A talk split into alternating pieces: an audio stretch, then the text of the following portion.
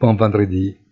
Heureusement, il ne reste que quelques heures avant le week-end, bien que l'attente de la décision officielle de la Fed le prochain mercredi pourrait continuer à peser sur Wall Street au début de la semaine.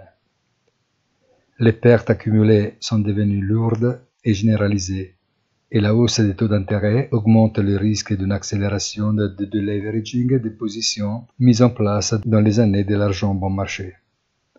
Les investisseurs regardent avec intérêt les titres bancaires et les opérations de rachat connexes, oubliant cependant comment le risque de récession a toujours été une épée de Damoclès sur la qualité des actifs.